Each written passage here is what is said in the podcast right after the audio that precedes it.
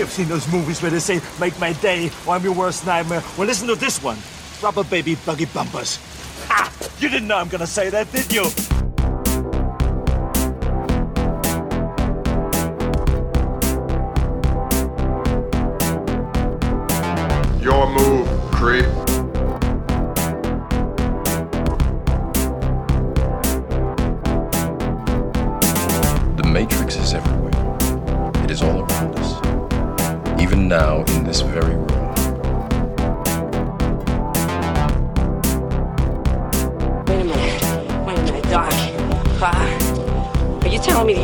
Time machine?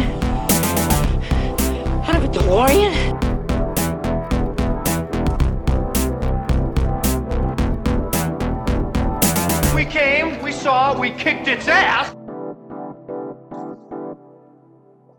Hello, everybody, and welcome to another episode of the Film Feast podcast. Uh, I'm your host, Matt Bledsoe, and we are continuing to celebrate the greatest month of the year uh, by celebrating all things horror and talking about John Carpenter's Prince of Darkness from 1987. Uh, to help me talk about it, I am joined by the host of the Cinema Drunkies podcast, as well as You Could Have Been a Blood Fist movie, uh, and the brand new horror podcast, Chainsaws and Claws. Uh, he might be the busiest podcaster I know. It's Rob Antiquera. Rob, how you doing? Hey, what's going on, Matt? Uh, I really appreciate you inviting me to talk Prince of Darkness, and also, uh, yeah, it's um a bit busy. If you can tell. I mean, you like to podcast. There's nothing wrong with that. So, I like to have fun, and podcasting is fun, so it works out. That's true. Yeah. so there you go. So, um, did you want to tell the people a little bit about the new podcast, Chainsaws and Claws? Because that's like oh, that's, that's off sure. the presses. So that's that's brand new. yeah, sure, sure, sure. Um, uh, that's a new podcast that uh, I'm co-hosting with me and um, great friend uh, Patrick Bartlett.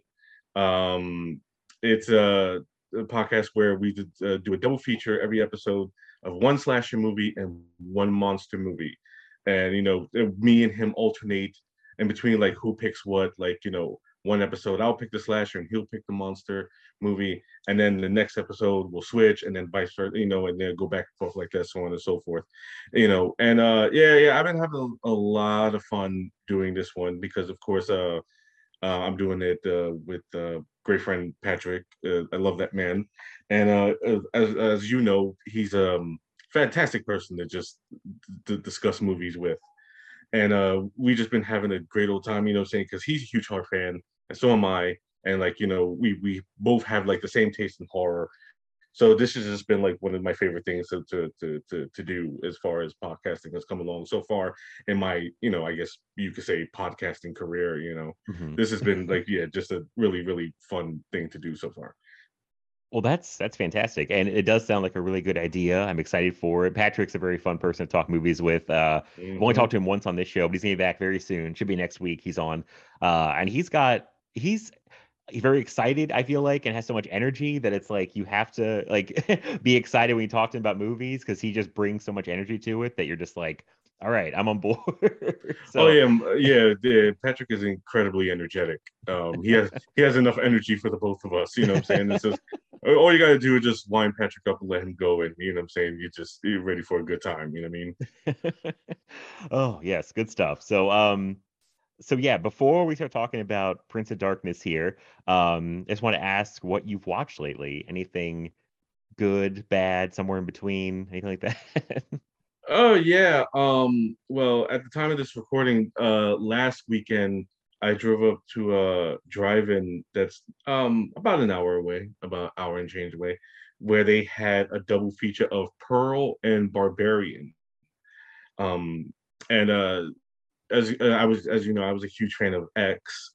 Uh, so I was very excited for Pearl, and like you know, I had when Pearl was coming out, they were doing those double features of X and Pearl and unfortunately I couldn't uh, make it to that.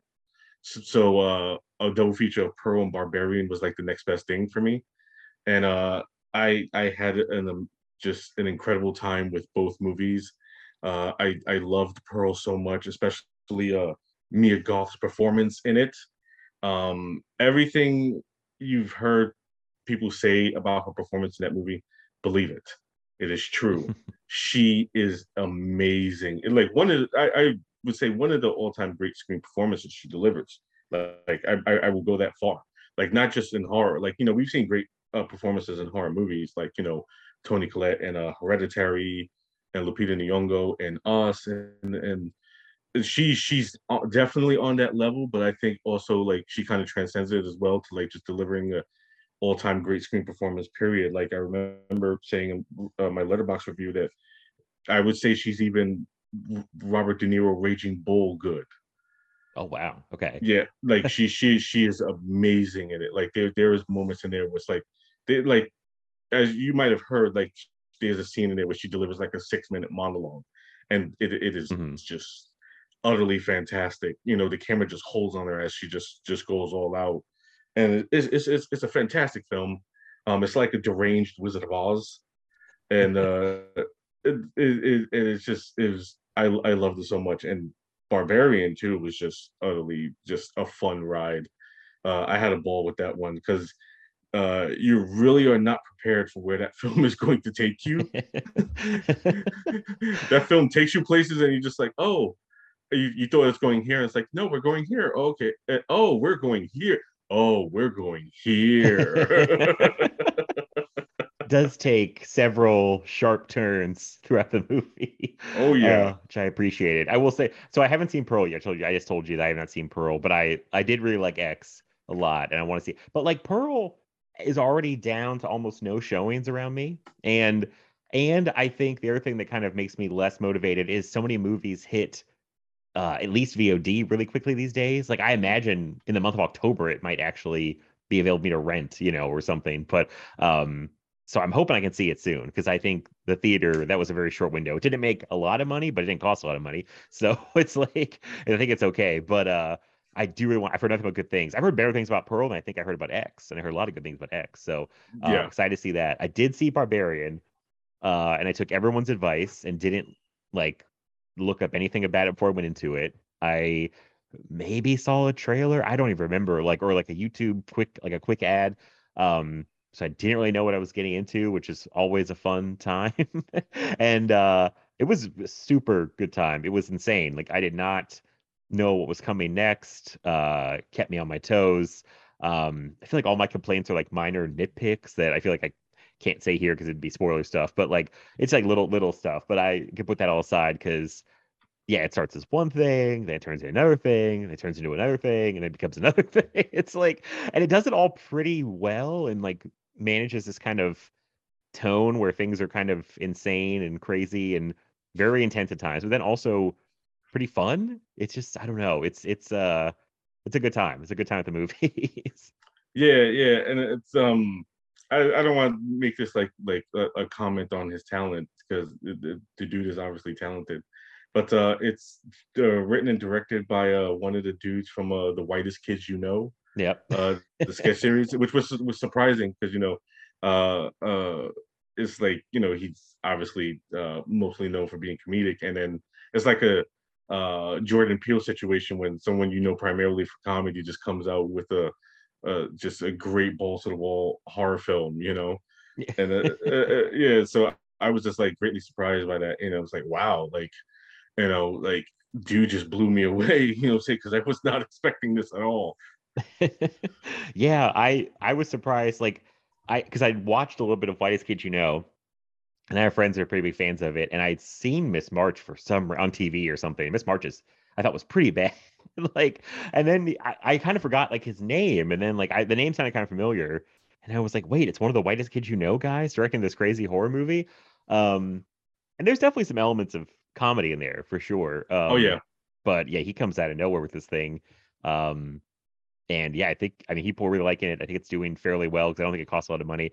Uh, so good for him. I just I it was complete surprise all around. really, it was like where did this movie come from? And then everyone's you know buzzing about it. So yeah, absolutely, absolutely. uh, anything else besides Pearl Barbarian you want to bring up or Um, no, not really. okay? That's a good one-two punch though. It's a good it's a good Oh, yeah. Um, yeah, yeah.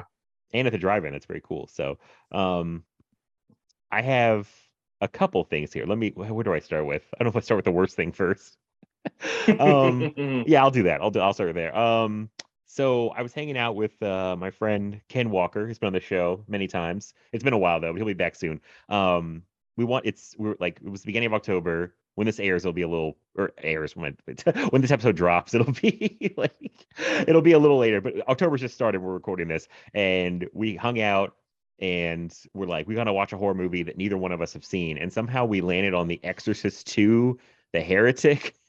Oh, that classic. Well, I was curious your thoughts on it because I was like, think I was looking for Letterboxd ratings too, and I was like, what does Rob think about this? I could, I was like, I don't know how Rob would feel like Exorcist too, but um, I, I've heard bad things for years. I know some people do like it. It has like a little bit of like it has a fan base. Um, can't say Ken and I either one of us were fans. It was very long, two hours of. It was bizarre because we both kept saying like we feel like so much has happened, but also nothing has happened in Exorcist 2. Like it's just throwing stuff at you and long, long scenes of like, I don't even know what we're doing here. Like, why is Richard Burton in Africa? Like, why? It's like there's a locust god or deep the pazoo. I'd say just bananas. Like it is bonkers. Everyone said it was, but also sadly, I found it kind of boring in like long stretches. Um, James Earl Jones shows up Mhm. very briefly. What's he doing here? Um, it was wild. I don't know. Like, I did not have a great time watching it. I apologize to the Exorcist 2 fans because I really like The Exorcist. I enjoy Exorcist 3. I was like, I got to fill the gap in and watch 2. Uh, I don't know what happened in 2 with a great cast as well. I don't know. And uh, John Boorman as a director, and it's like I, I- I think there's all these people involved who are so talented. It's like, huh? What is this? it's it's so bananas. Um, so do, I, do you like Exorcist 2? I could I take it back.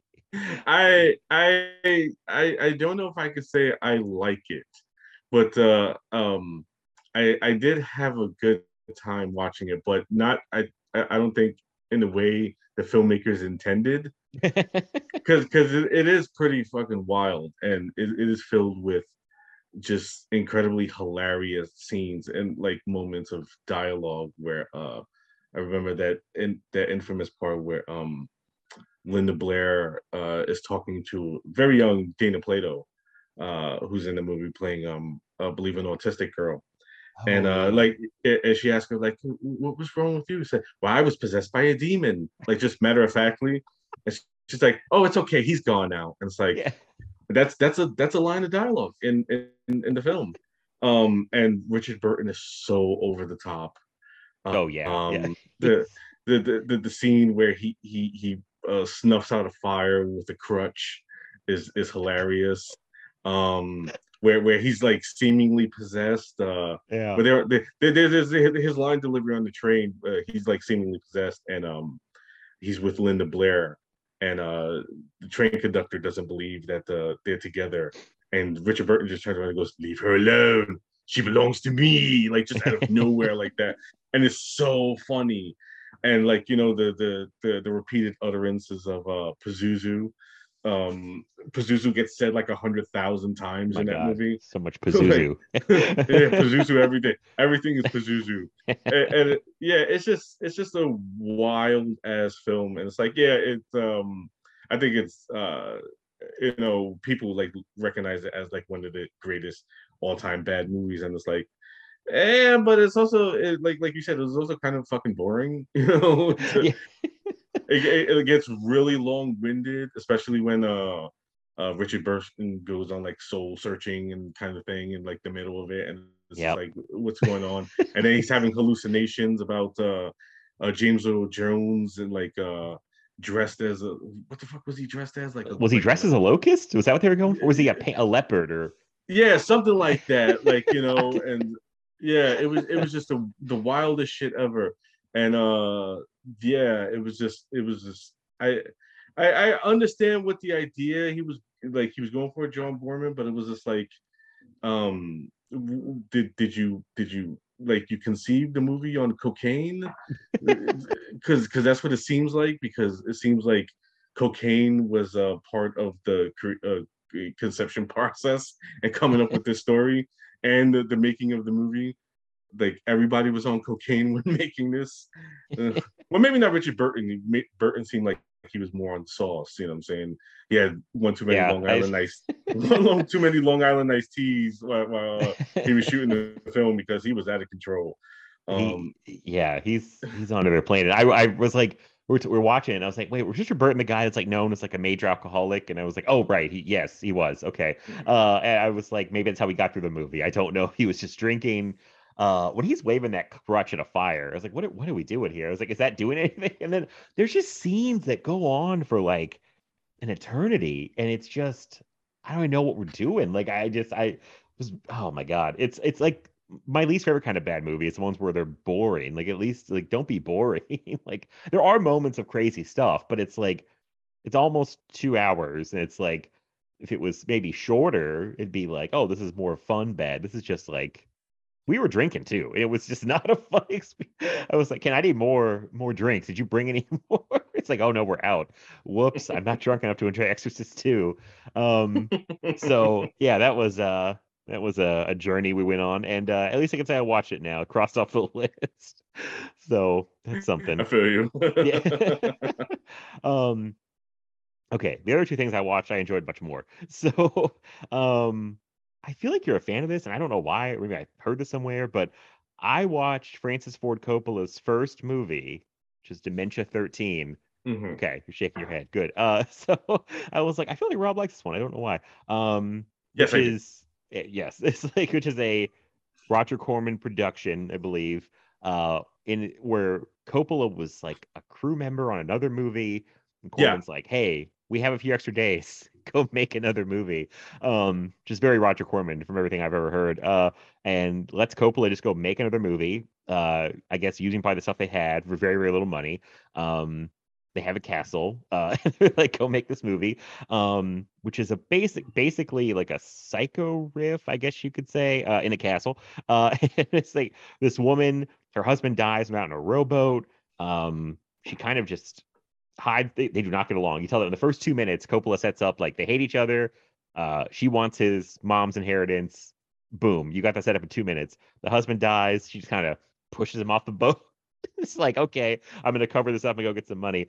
Um, and she goes to the castle with uh, with his family. It's all they're all kind of weird in different ways, and uh, there's an axe wielding murderer on the property, uh, which is you know a wrinkle in things. Um, I don't want to say more because there's not too much more, and I don't want to spoil. I was very shocked at something that happens in the middle of the movie. Yeah, um, that completely changes the movie. Um, and where it ended up was I was shocked at what Coppola did in I I don't know how many days he had. It could not have been many days. Just a few days. I thought it looked pretty good. Um, the score is really great. Um, like he does a lot with very little, and it's super tight. The version I watched was like his director's cut that's on Vestron Blu-ray, which yeah. is funny because even shorter than I guess the older cut. It's like he tightened it up to like an hour and eight minutes or something. And mm-hmm. uh he does an intro. He must really be fond of it. He did an intro for it for the Blu-ray, like a new intro, and was like, "This is the version I want you guys to see." And it's good. It's very for what it is. It's I really enjoyed it, and unlike Exorcist 2, it's not boring, and it's like it's and gets through the runtime. It's like this is this is fun, and um, yeah, I was pretty surprised by it and had a good time. Uh, yeah, I've seen a lot of people don't like a Letterboxd. They think it's kind of boring or whatever, but like I don't know. I, you could see you could see his talent right away. Like really, you could see how how good he is. Um, and yeah, I had a I had a blast with it. So, um, you're a fan as well. yeah, yeah, yeah, yeah. I, I I I dug it quite a bit. Um, yeah, it you could definitely see the uh, the the talent in Coppola very early on. Um, like because he creates wonderful uh gothic spooky atmosphere throughout the entirety of the proceedings um especially like like you know the scenes during the the, the castle. Um you know the, the, he does an immense job with that uh, black and white cinematography.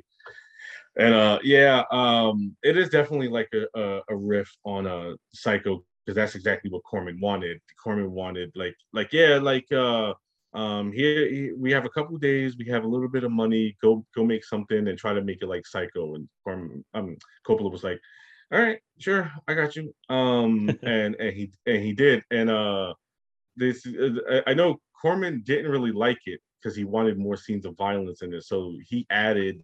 He got uh, like I think like Jack Hill to shoot uh, a couple extra scenes, um, uh, like of of murders, like one or two, uh, for for the cut that was actually released. And what Coppola did was he took those scenes out because he didn't shoot them. Oh, You that know, makes sense. Okay. Yeah, yeah, Yeah. and like you know, and essentially made a title like basically the film he made, and uh, like yeah, uh, I I, I really like that one. It's a little predictable. Like you you could you could tell who the murderer is. Like like off the bat. Like like it, it's it's obvious. No one's surprising, but I I really wasn't concerned by that. Like I that that didn't hamper my enjoyment of it at all. I was just along for the ride. Uh, I, I thought it was um really great cast in there too as well. Um, and like yeah, I I was I was a really big fan of that one. I'm a really big fan of that one.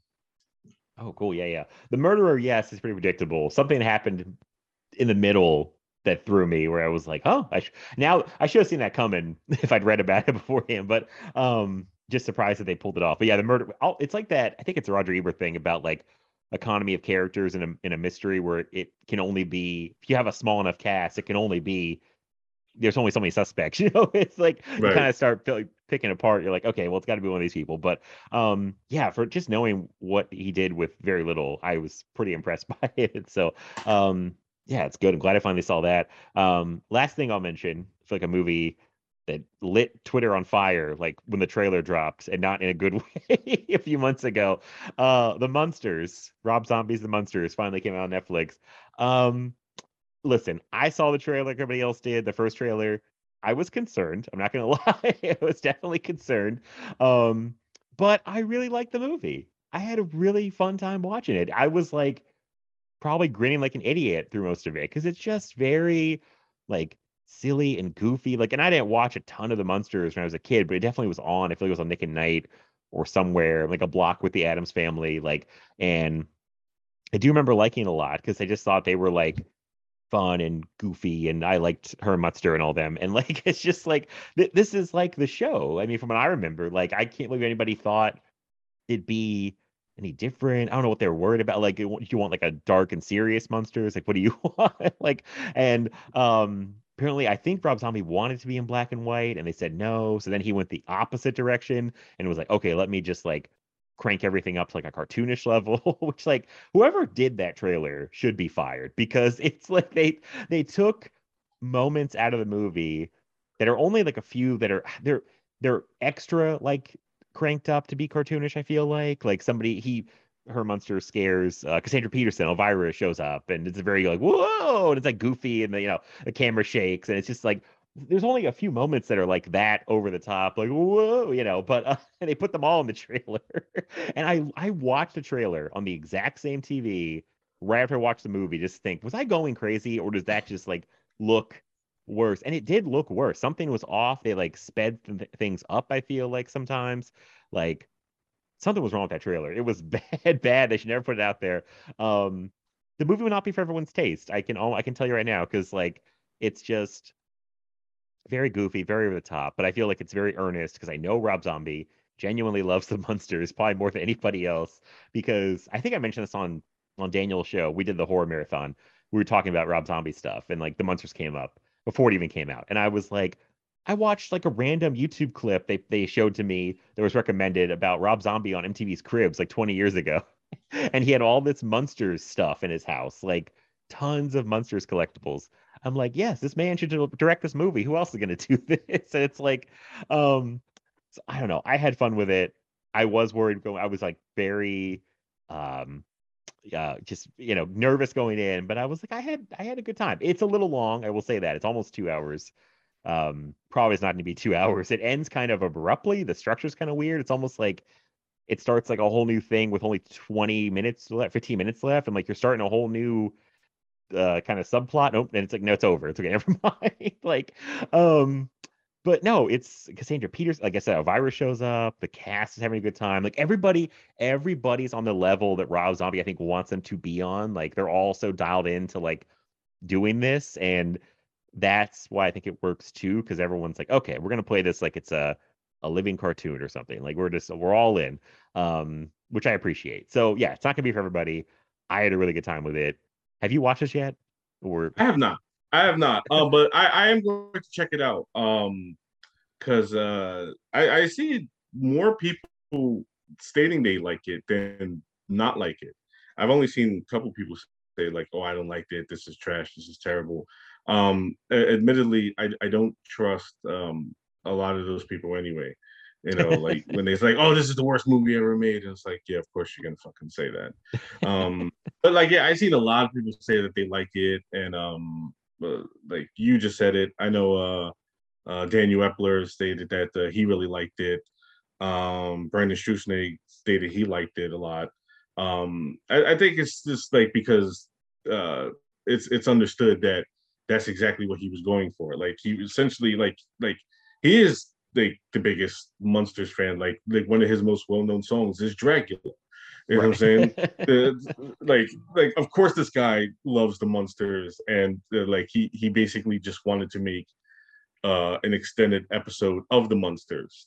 Um and uh I I mean all power to him. You know what I'm saying? Like I know Pat, I, I spoke to Patrick uh yesterday and he watched it and he was more or less I would say indifferent. Like he he, he completely disagreed with everyone who was saying it's the worst movie ever, but uh he didn't think it was that great either. He said it's fine.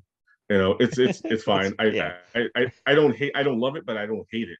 You know, is he said he just thought it was fine but uh, I definitely want to check it out. I definitely want to check it out because I, I want to, you know, obviously, you know, form my own opinion on it. You know, but, uh, but I I do like what I'm seeing in regards to the visuals because yeah, like you said that he he originally wanted to do it in black and white, but they wouldn't allow that, so he went in a completely opposite direction. Made made it like like vivid colors into it and like I, I think it was Brandon who put up some screenshots of like scenes in it where like with like you the the the color scheme was like most apparent and it's like oh yeah this is gorgeous looking mm-hmm. you know that this is yeah. this is this is wild looking and it's like I, i'm i'm completely into shit like that obviously you know i'm saying that um as you would know when we talk about uh, our love of censor which is basically the same thing just like visually okay. stunning and very colorful and all that stuff and it's like that yeah I, I love i love movies that have that kind of look you know like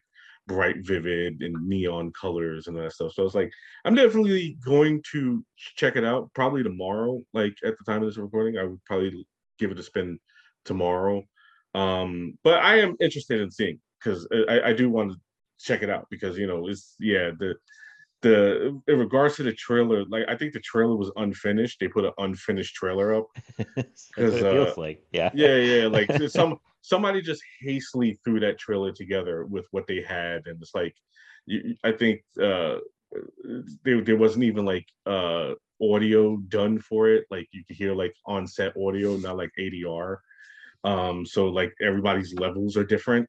Mm-hmm. Uh, and and like yeah, somebody just threw that shit together because it's like we got a movie that's coming out in like a month or two, and, and, and we, we have, yeah, we have we need a trailer. We have nothing to show for it, so it's like just just throw something together. Just take some miscellaneous scenes and just stick them together and shit, and just put it out there. And like yeah, that's the worst thing you could do because everybody's like, oh no.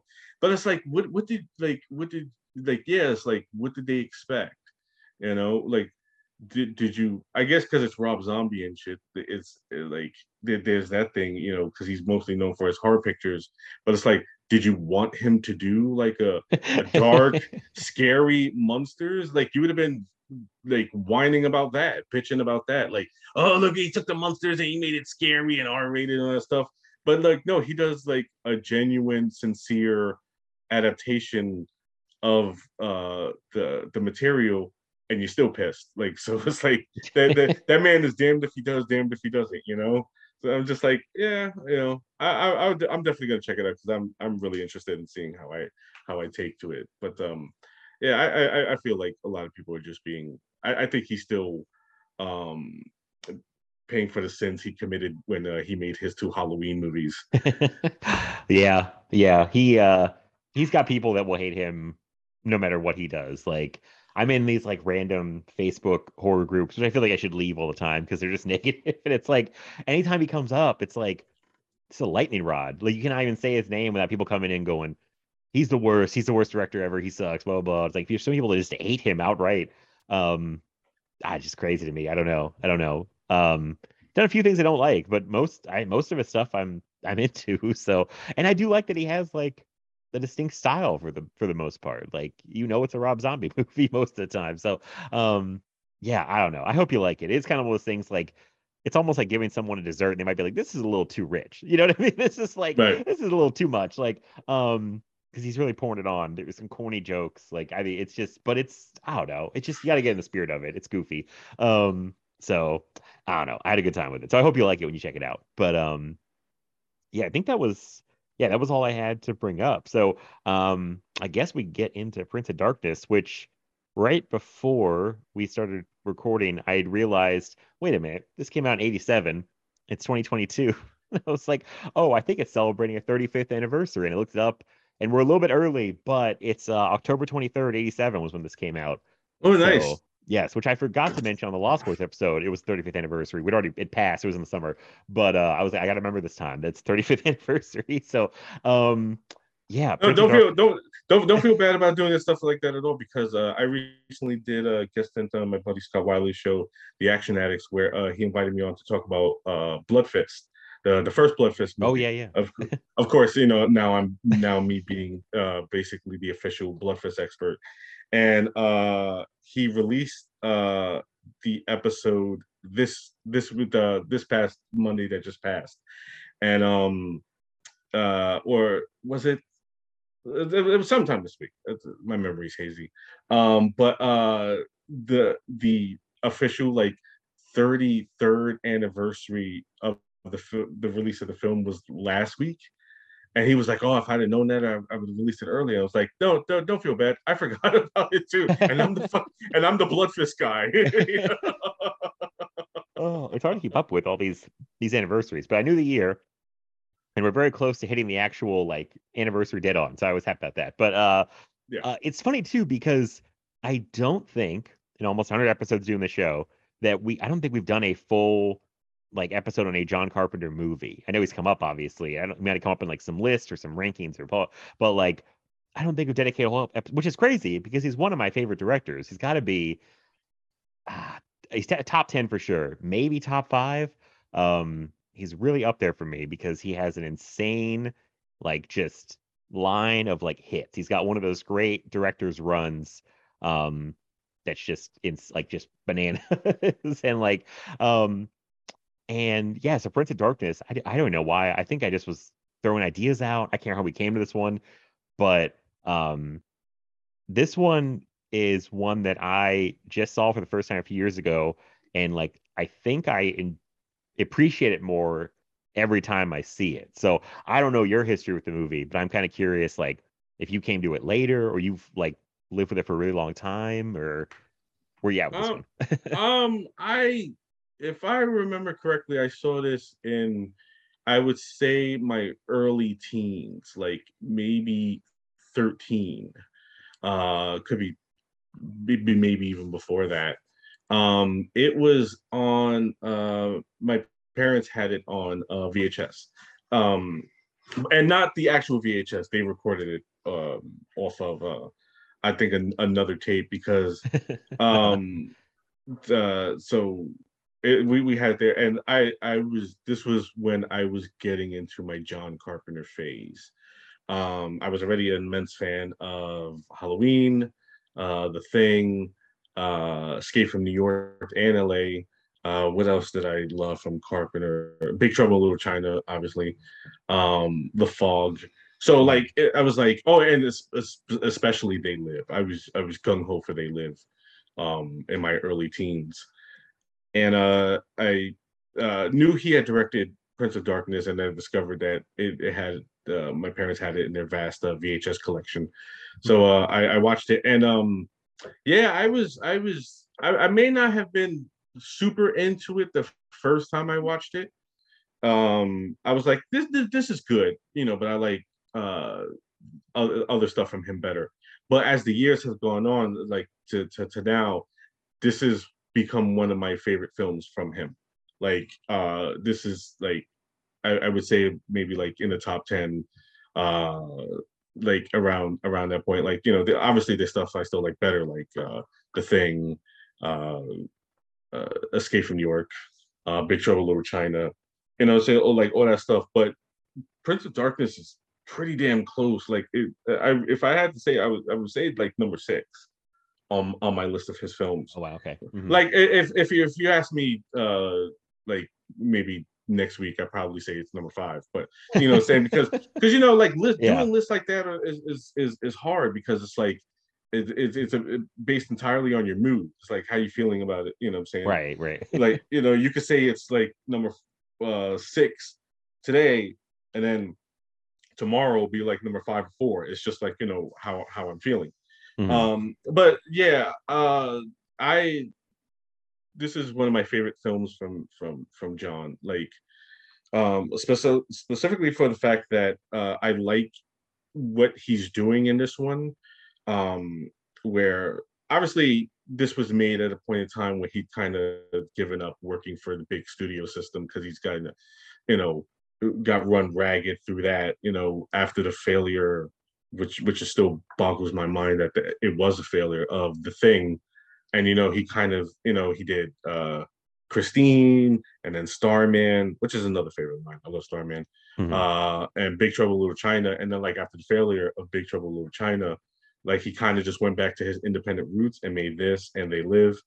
And uh i like you know where he's like he's he's working with less money again but like he has full creative control and like he puts together this wild ass idea of like uh um um science versus the supernatural. Like kind of almost like um uh like almost like in uh going farther than what like ghostbusters did because ghostbusters did the same thing but like ghostbusters like their science is like like no science at all. It's just like movie science. Yeah. but like in, in, this he's using actual science uh because he was into like that neuro neuro uh, physics or whatever stuff and shit. Like i'm i'm, not even gonna try to, to make it sound like i understand uh the the science of it all. Like i almost wish my friend uh erica wright was here because she's into that stuff.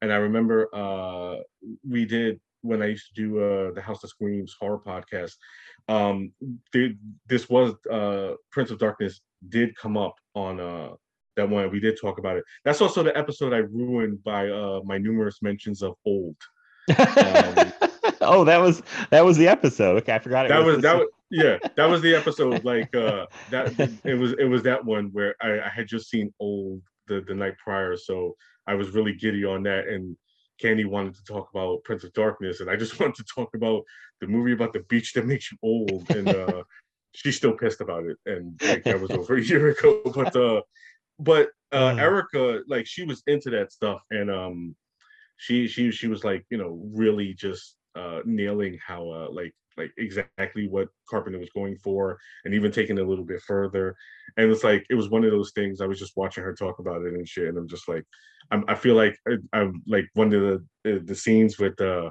they're watching victor wong teach to them like and Oh, it's like yeah. she's doing the same thing and it's like I wish you know, like I kind of wish she was here. It's just she could do that now and shit, so I would sound less stupid. You know what I'm saying? like, so I'm not even gonna try to like fucking uh, uh sound as smart as her. when. I was But, gonna like, say I don't get it either, so I I, I can't help. I'm just gonna like it's like it all sounds smart. John is like good script. Right. Yeah, like yeah, uh, but she she completely got it and shit. So she was all like, this is why this is one of her favorite movies because she completely got everything he was talking about. And so I'm just like, uh, yeah, yeah, I, I wish you were here again to make sense of it because uh, I was I was fucking up that episode. you know what I'm saying the whole Well, time. it's it's funny you bring this. You know what's funny about it? I think I like it a lot because I don't quite understand what's going on. I can't quite make sense of it Mm-hmm. because I think that makes it so much scarier to me. You know what I mean? It's like right. this is I think John Carpenter's like weirdest, most esoteric movie because it it's such a like kind of bizarre concept. It's one of those movies like when like you're like, oh, how could the thing fail? Like I agree, like, but how this movie I kind of understand how it could fail commercially because it's like kind of a hard sell and like when you get into it. I imagine audiences were like scratching their heads, like because I was the first time I was kind of like, what what's going on? But I was into it because it it has this like creepy vibe throughout almost the entire movie. I feel like it gets it from the from the get go till the very last second. It has this vibe where something is is off, and I, Yeah. I will say this right off the, the not to bury the lead, because I, I think it's his scariest movie. Mhm. I I think like In the Mouth of Madness is like a close second. I think it's scary for like just a visceral, like holy shit, that's a terrifying monster. This movie like gets under my skin worse than like more than anything else that he ever did because it's just so weird. I don't understand what I'm even like what's going on. You know, I can't comprehend it. So um I I think it's funny because the whole not getting it thing actually kind of makes me like it more and more scared of it. Right. No, well, well, that's that's that makes perfect sense because it's like I think that's the whole point of the movie where it's like we're completely logical people like who who who work Mm. on you know just complete other logic and like what they believe to be the real world um where like nothing fanciful can happen you know fantastical. And then like they're forced to confront that you know there's that scene uh which i really love uh between uh jameson parker and victor wong where he's trying to like get answers from victor wong like what the hell is happening? And he's telling him like you know the the the the the, the giant vial of green goo is basically formatting when when when it shouldn't be like you know like what the hell is happening? And he presents him to like you know the translations from the the the ancient book that's uh in the the basement. And Jameson Parker is reading it and you see him go through a list of emotion like like just mo- emotions like what? And then like you know like it's like confusion amusement and then like complete another uh disbelief where it's like he's like this is crazy. But like it's not like it's it's a dismissive statement but it's not like he's not saying it dismissively. Where he's saying it's Mhm. like he's trying to convince himself that this is a crazy thing but of like at that point it makes too much sense as he continues to read it. And like so it's just like this is crazy. Like like right? You know what i'm saying? Like almost like he could have followed it with a right and it would have made sense. But it, it's just like I, I i shouldn't believe this but it's it makes too much sense not for it to actually be happening you know so it's like and what the fuck is going on here like are, are are we dealing with something otherworldly here? You know what I'm saying? And it's like, you know, I mean, I'm pretty sure uh they they would have easier believed it if it were like aliens, because you know, aliens.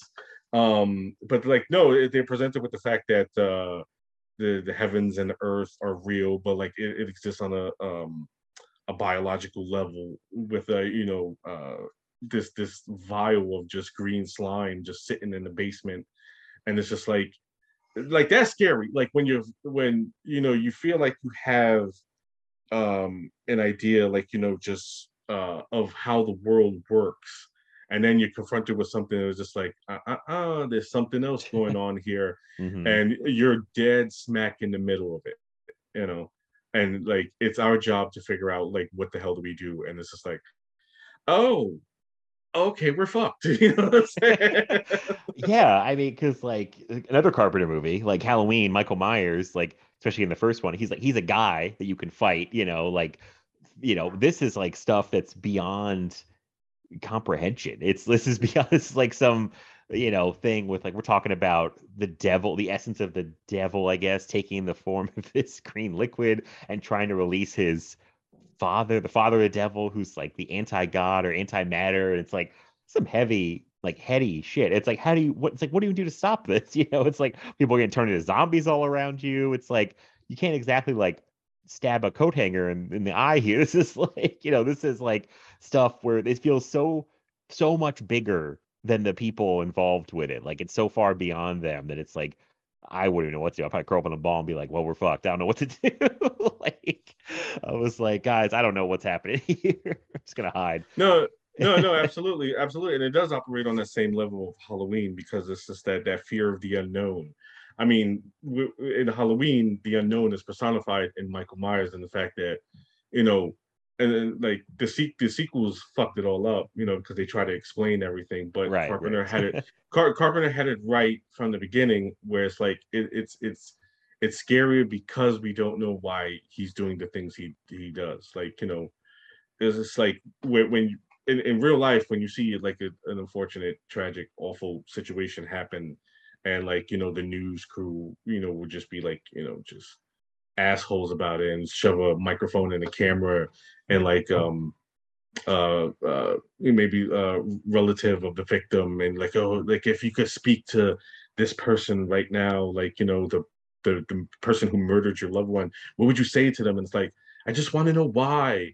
And that's the scariest thing you know i'm saying when you don't know why you know? Oh yeah, yeah. yeah like when it's just like why did this happen? You know and it's just when you it's scary when it, it just it just did you know that there, there was no motive there was no rhyme or reason it just happened and it's like like and and this operates on the same level because it's like like i was saying you have people who are studying to basically be scientists and they believe they have uh every you know everything figured out you know what i'm saying? Like this is the way the world works and all that stuff and then uh you know they they confronted with th- this whole thing where it's like it's it's religious but it's also um combined with the their their logical brains and they're just like uh you know it, it just completely just just shatters their whole perception you know and it's just that's the scariest thing where it's just like i i, I thought i uh, everything i everything i knew is basically a lie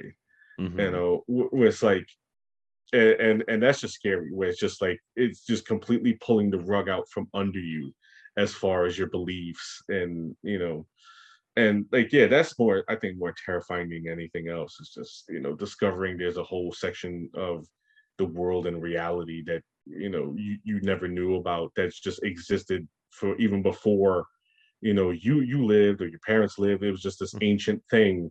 And it's just like uh, like this is this has been going on and all that stuff. And it's just like i'm i'm coming into this world and shit like thinking i know everything and i know nothing you Yeah. know and, and it's just like you know what do i do now you know what i'm saying I, i'm basically going up against something that is beyond uh, anything i could have imagined like you know like he's early in the movie jameson parker is watching uh like a documentary on the supernova and it's like even that where it's like what you're confronting i- exists beyond that you know saying like at, at the creation before like anything like related to that like you know even before the big bang the heavens and the earth you know these kind of things uh, existed. And that's a terrifying notion to to take into you know just your mind where it's like wow like I, i'm i'm really out of my league here you know? And Right. I, I i'm the one that has to like you know they're the ones who has to basically stop this. And it's just like holy shit you know what i'm saying? Like what the fuck am i gonna do?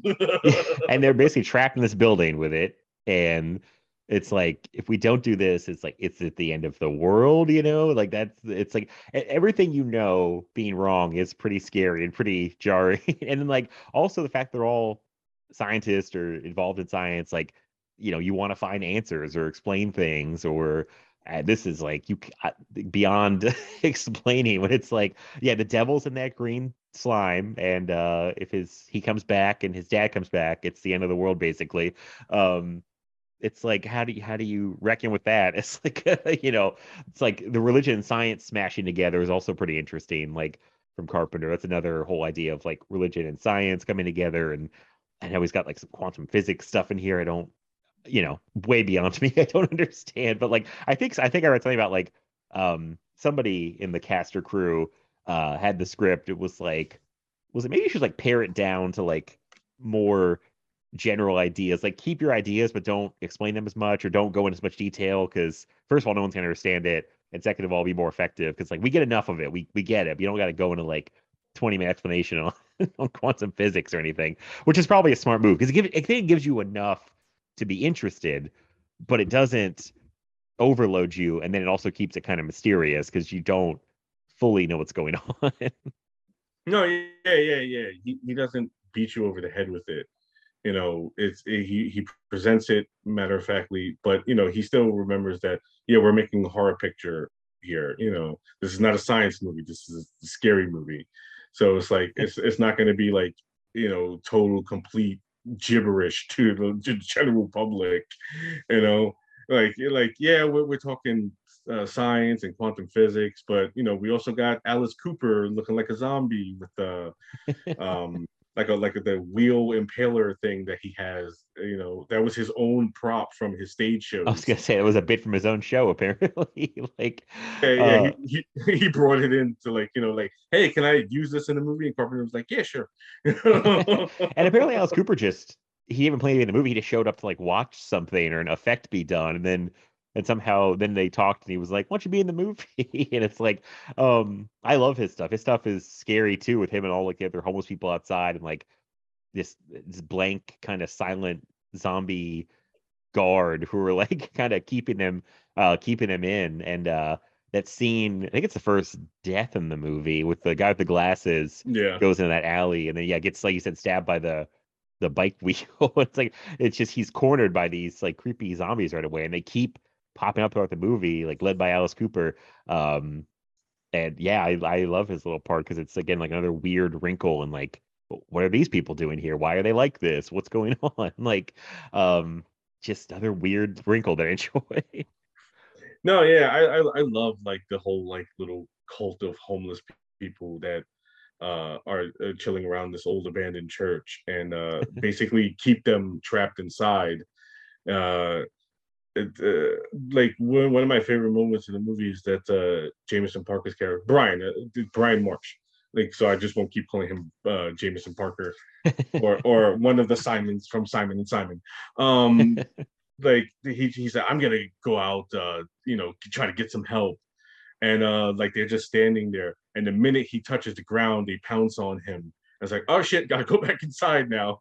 like, and like, yeah, that, this was a no go. Like, this should not have been attempted, you know. And like, he, he has to hurry up and climb back inside and shit before uh, he gets uh, impaled by Alice Cooper's uh, wheel thingy. You know what I'm saying? it's like wheel of death over there. Yeah, like as soon as you try to get the building, they're that they're on you from every direction. It's terrifying and like um yeah, I, well, I was gonna you brought him up, so I'm gonna ask you because I've the criticism I've heard in the past of this movie, one criticism is that like people think it might work better if they I, they don't like Jameson Parker basically. They think he's not as a great lead.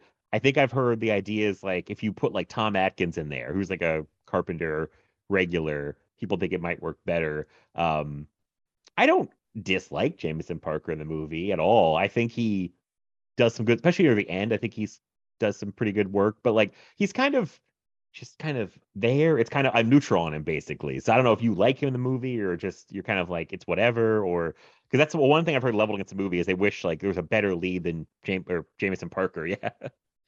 Um, yeah, I disagree. I I like him. I, I think it's the fact that his character is just bland uh hero guy.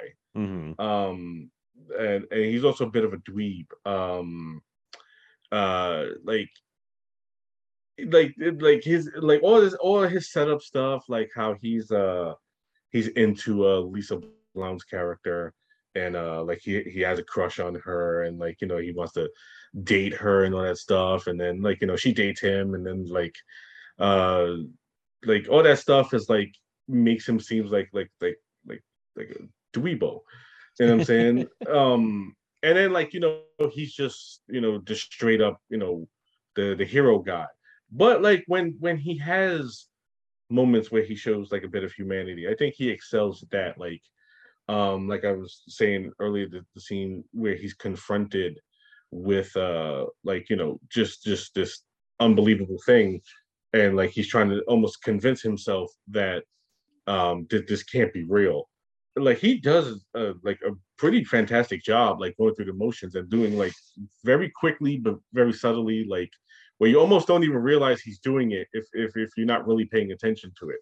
But like like just the way he just like conveys confusion amusement and then just complete disbelief and it's, just like this i'm i'm not believing this. You know and i find those moments well like also his moments with Lisa Blount are great. Um i love that uh, moment like where uh they i guess go on a date or stuff and uh we just see them in bed together like in the very next cut like hey let's go out for some coffee okay and then like you know the next morning they're in bed you know so it's like I was oh gonna say it's almost like a borderline like a smash cut to like them in bed. I feel like you're talking about like going out and then it's like boom in bed. I was like, oh okay, okay, Jameson Parker, you uh must have some game. He's like you got like because it feels like they barely even they've had a couple interactions at that point, but then like I don't think she's ever that into him, and then oh they I guess she was into it because right right yeah like like they they're in, they, they they share a class together and uh, that's why he's into her and uh like they they go out for a talk and he kind of fucks that up uh by by you know um trying to tell a, a joke that just doesn't work you know and uh he's like oh like you know um uh I, i'm sorry you know that stuff and then like you know he waits for her to get out of the class which is you know uh in this day and age is kind of creepy in hindsight yeah. that, he's just he's just too, yeah. yeah, he's just hiding behind a tree, just waiting for her to get out of class. And it's like, you're borderline stalker, dude. You know? um, but you know, uh, he's like, hey, like you, you want to go out and get some coffee? And she's just like, okay. And then like, uh, oh, I guess they fucked. You know what I'm saying? Um, uh, but uh, I, I do like the moment afterwards where it's like, he, he- like he he's going to tell her something. She's like, you know, don't don't tell me. And it's like, uh, you know, uh, he's asking her like, you know, like basically he says, um, what was the line? He said, who was he? The the the man who gave like the, the person who gave you such a strong opinion of man. And she was just like, you know, I just don't want any of us to jump into conclusions. And he's like, how do you know I was going to say what you think I was going to say? And she's like, because if you because if you weren't, I don't want to know. And it's like, wow, they fell for each other fast. Like basically telling each other, I love you without telling each other, I love you. And I was yeah. like, wow, like I, I I- I like that moment. You know, I like that moment because it's a nice little uh moment of you know, uh, you know, just romanticism between the two of them. Even though it's like I, I don't know how that works because this is super fucking fast for them to be falling in love with each other.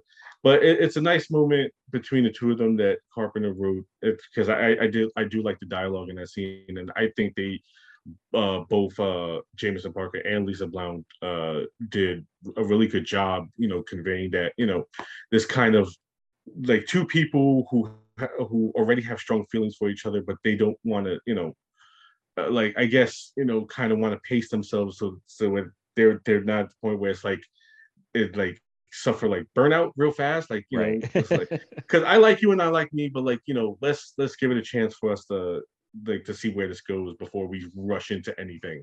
You know, and, and and I, and I like that stuff because that's you know nice human interaction. You know, right before we get into the you know uh green goo and uh, uh uh beetles and um multiple stabbings and all that stuff in the rest of the movie yeah, it's uh there there's I mean, yeah, I I do like their relationship together. I think I like her a little more than I like him, but um I'm not Yeah. super anti Jameson Parker. I just I know I've heard that in the past. I just had to ask somebody else. So it was like, what do you I- think? Um oh, I, go I ahead. will I, I will I will say though that I I'm always every time I re- return to this movie, I'm always unnerved and annoyed by the fact that his mustache is uneven. he has an unnerving mustache. He's got like one it is, yeah, yeah. yeah, one side is longer than the other, and that always bugs the fuck out of me. It's like, did no one tell this man his mustache was uneven? He shot a whole movie with a lopsided mustache. Like one one stops by the lip right here, and the other one goes beyond the lip, and, and it's just it looks it, it just annoys me. You know, as, as, as, so, as, someone who deals with facial hair, like you know, and I like to keep mine uh, upkept. It, it bothers me that you know this man is basically the hero of the movie with with an uneven mustache. It, it, it just bugs me. Now that's gonna really bother me when I rewatch this movie because I I don't know if I noticed it. Until, oh man, I'm looking at pictures now and I'm like, oh my god, Rob's right. He's got like this uneven mustache. Um, that's all I'm gonna see now. Just a mustache just floating away from my head, just uneven. Um, but, um, I was gonna say yeah. Before I mean, because there's so you said before we get all the disturbing stuff. There's a lot of disturbing imagery. I was this today. I was really like, wow, this is scary ass scene with oh I don't remember his name or uh um he's out in the parking lot. Who's the guy who's out in like the parking lot of the building at night and all the bugs, the beetles kind of crawl up on him. But then they go back and see him later and he's just he looks like he a person, but he's saying like he's fucked up though. But he's just like just pray for death, which is a terrifying thing to say to anybody. And then he just starts falling apart as the bugs basically were using him as like a human puppet and like arm falls off, head falls off. Like um the way Carpenter shoots it is like I, terrified and like what's the implication of what he's saying to them is like like I don't know, horrifying. I mean, there's that. There's poor poor Kelly, I think her name is Susan Blanchard. The the effect they do on her, she's like degrading. Like oh yeah, she looks terrifying. like it's amazing makeup because it looks disgusting. Like it looks like it just it looks pain it looks painful. Like she has like open sores on her face and like Yeah. it this he man, there's some fucked up stuff in this movie. And uh yeah, it really it gets under my skin big time. yeah. Like her whole body is a complete open sore. Yeah, and like it's you know, yeah, like the skin is basically falling off and all that stuff, and it's like bubbling up, and like she's just almost one complete open sore, and, and like you know, and uh that that scene in the in the parking lot is is my favorite scene in the movie. Um, the characters, I think his name is uh Winheim, um, Wyndham, yeah. and uh, if if I remember correctly, uh, he was actually the the, the guy who was in charge of the makeup effects on set. Um, Mm. so it, it, it made sense that he had the most complicated makeup effect when his his body falls apart. Um, but right before uh, he gets murdered, uh, he's out in the parking lot by himself, and uh, he sees um, one of one of the the characters whose name is escaping me. I think it's Uh, Susan. uh, yeah, I, yeah, yeah. The she she's standing up on top. She's already been turned into like a, a Mhm. zombie, and uh, one of the homeless ladies comes out and just like basically uh, um, shower scene from Psycho's his ass. Um, like just re- repeatedly stabs him, like just like again and again and again. But right before that, um, he's having a discussion with two of his colleagues, and like you know, he's like, "Yeah, let's get out of here. This is this is bullshit." And it was like, "No, like you know, this is interesting. Let's go back." And uh, he says uh, one of my all-time favorite lines in a movie where he goes, uh, "You're out of your minds. This is a joke. This is caca." I love that line so much. Oh. Like, it is the funniest shit ever, and the way he delivers it is beautifully. Like right before he gets murdered.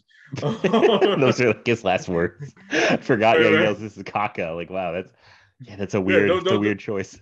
those are those are truly his last words. This is caca because he gets murdered right after that.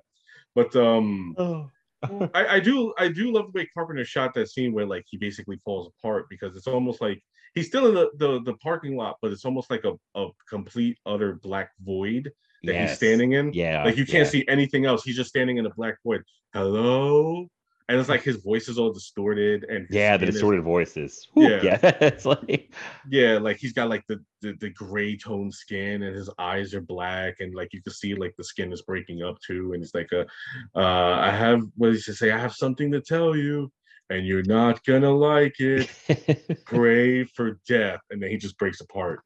And, and like you know all like yeah all the uh, bugs start pouring out of him there's a lot of fucking like yeah like a lot of gross imagery like that like there's the like beetles and there's worms and there's maggots and then there's ants and it's like yeah the carpenter really had a bug fetish in this fucking movie like like just gross as fuck you know? yeah, they are all over, they're all over the place. It's like different kinds of bugs popping up all the place. Uh, is there a moment in the movie that you can pinpoint is like the scariest thing to you, or what unnerves you the most?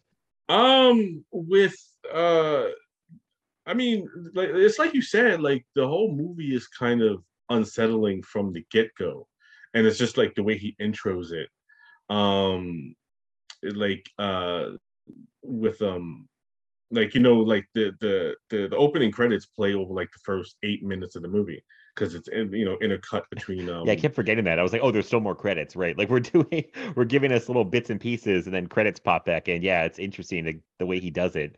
Yeah, Um, like like yeah. you you know, because it has that you know patented Carpenter font. Um, yeah. but like, and you know, like you know, when Carpenter does intros, like you know, like his opening credits just play regularly. But like, yeah, it's just this is just pl- like intercut with like you know character interactions and um, uh, where we get in- introduced to Donald Pleasence, um, what's his name, Father Loomis, uh, I believe. It's Something funny because I was trying to think of that, but IMDb he's just credited as priest. Really? priest. Yeah. I, I you know, sometimes shit happens. Like maybe I'm uh like Mandela effect. I'm misremembering it.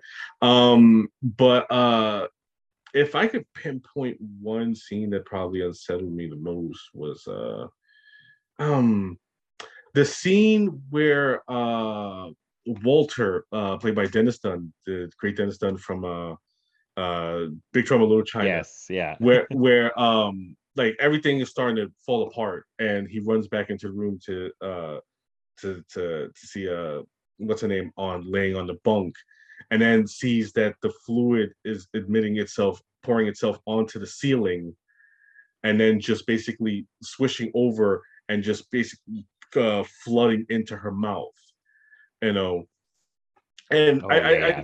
I I, yeah, I that scene like creeps me out because I think it's it's the way Carpenter shot it because it's like it's dark but it's not in complete darkness, so it like it creates the right set of mood, and like the way he's just like he, he walks in and he's paranoid and then he just like in complete another stunned silent shock is just like like what the fuck is happening? Because it's pouring is like the fluid is pouring up. It's, it's shooting directly into the ceiling and then it's like swishing over and then just like like flooding almost like a like a like a like a uh, a waterfall into her her her mouth and all that stuff.